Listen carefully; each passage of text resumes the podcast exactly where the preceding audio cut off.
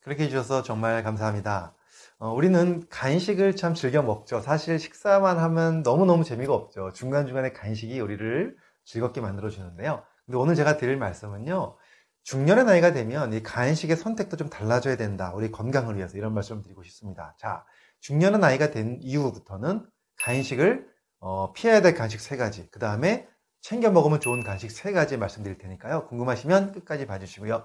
도움이 되셨다면 좋아요, 구독, 알림 설정 해주시면 감사하겠습니다.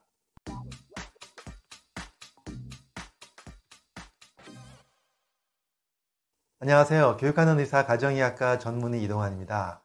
오늘 제가 중년 이후가 된 다음에는요, 피해야 될 간식 세 가지와 그 다음에 권장하고 싶은 간식 세 가지 말씀드리고 있습니다.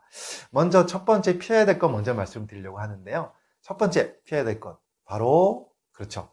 설탕이 많이 들어있는 간식. 대표적인 게 바로 아이스크림 같은 간식입니다.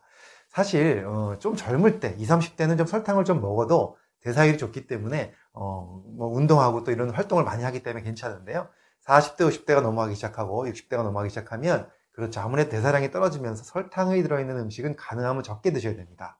그래서 간식을 줄이셔야 되는데요. 특히나 아이스크림 같은 간식은요, 어, 설탕이 굉장히 많이 들어있는 걸로 알려져 있죠. 왜냐하면 입에 단 음식은 어, 설탕이 들어있다는 게 확실한 건데, 근데 어, 달게 만들려면 온도가 낮을수록 설탕을 더 많이 넣어야 된다는 것이죠. 왜냐하면 차가울수록 단 게 잘 안 느껴지기 때문이죠. 그래서 아이스크림에 특별히 더 설탕이 많이 들어간다라고 많이 알려져 있습니다.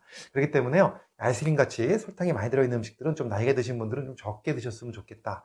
안 드셨으면 좋겠다. 이런 말씀을 드리고 싶습니다.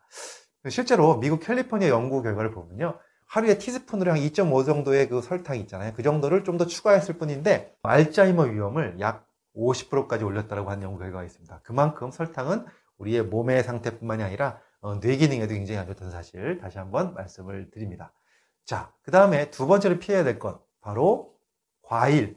그냥 과일이 아니라 바로 말린 과일입니다. 과일 좀 먹는 것 좋습니다. 그런데 과일을 말려서 먹게 되면, 물론 식이섬유라든가 비타민, 미네랄 같은 성분들은 농축돼서 좋을 수도 있지만, 문제는요, 수분이 빠져나가면서 당분이 농축된다는 것입니다. 그래서 우리가 포만감을 못 느끼기 때문에 말린 과일은 조금만 먹어도 더 많은 양의 당분을 먹을 수가 있어서 오히려 건강을 해칠 수 있다라고 알려져 있습니다. 그래서 이왕 드실 거면 그냥 과일 드시면 좋고요. 그냥 과일 드셔야 포만감도 느끼고 하기 때문에 당분을 더 적게 드실 수 있다. 이 말씀을 드립니다. 그 다음에 세 번째로 피해야 할 간식. 바로 식품 첨가물이 많이 들어가 있는 인스턴트 간식입니다. 물론 우리 몸에서는요, 이런 것들이 들어오면, 어, 이런 화학 물질들이 들어오면 그것을 해독해내는 능력이 있습니다. 하지만 젊을 때 해독할 수 있는 능력이 또 나이가 들어가면서 점점 줄어들기 때문에 특히 간에서 해독을 하죠. 그래서 이러한 식품들을 조금 더 적게 먹을수록 우리 간이 부담을 덜, 덜 갖게 되는 거죠. 그래서 해독 기능이 좀 떨어지는 우리 중년이 넘어가기 시작하면 가능하면 식품 첨가물이 많이 들어있는 이러한 인스턴트 식품은 안 드시는 것이 좋겠다. 이 말씀을 드리고 싶습니다. 자, 그렇다면 이제부터는요, 어떤 걸 먹어야 되는지, 어떤 걸 먹는 게 좋은지 세 가지 말씀드리겠습니다. 첫 번째로 정말 좋은 것은 바로 다 아시는 견과류입니다. 특히 호두를 포함한 견과류들은요, 오메가3가 풍부하기 때문에 노화 방지 예방이 될 수 있고요. 미세염증을 감춰주기 때문에 그렇죠. 그리고 또, 어, 물론 생선을 많이 먹는 것도 좋지만, 맵기 생선을 먹을 수가 없기 때문에, 어, 중간에 이렇게 견과류로서 오메가3를 섭취해 주는 것, 또, 또 양질의 단백질이 함께 섞여 있기 때문에, 어, 우리 건강에 도움이 된다. 그래서 간식 첫 번째로 권유해 드릴 것 바로 견과류였고요. 그 다음에 두 번째는요, 어, 치즈도 좋을 것 같습니다. 특히 65세 이상의 어르신 분들은 예, 칼슘이 좀 더 많이 섭취를 해야 되는데 칼슘이 자꾸 섭취되기가 어려운 경우가 많습니다. 그래서 치즈 같은 것들 칼슘 보충에 도움이 되고요. 그 다음에 또 단백질 보충에 도움이 되니까 중간중간에 치즈 한두 장씩 드시는 것도 아주 건강에 도움이 될 것 같습니다. 마지막 세 번째는요. 갱년기 여성분들한테 도움이 될 수 있는 간식인데 바로 볶은 검정콩입니다. 이 간식은요.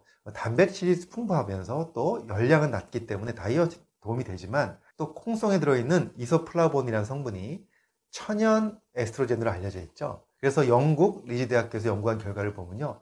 콩류를 많이 먹은 여성분들이 그렇지 않은 여성들보다 폐경기를 좀 늦출 수 있다는 연구 결과도 있습니다. 그만큼 어, 이소플라본이 여성들의 그 갱년기에도 도움이 되는 성분으로 알려져 있으니까 볶은 검정콩.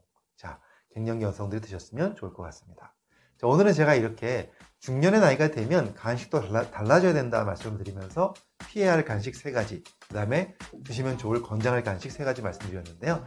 잘 좋은 간식 잘 챙겨 드셔서 여러분들 더 건강하고 활력 있는 삶 되셨으면 좋겠습니다. 감사합니다.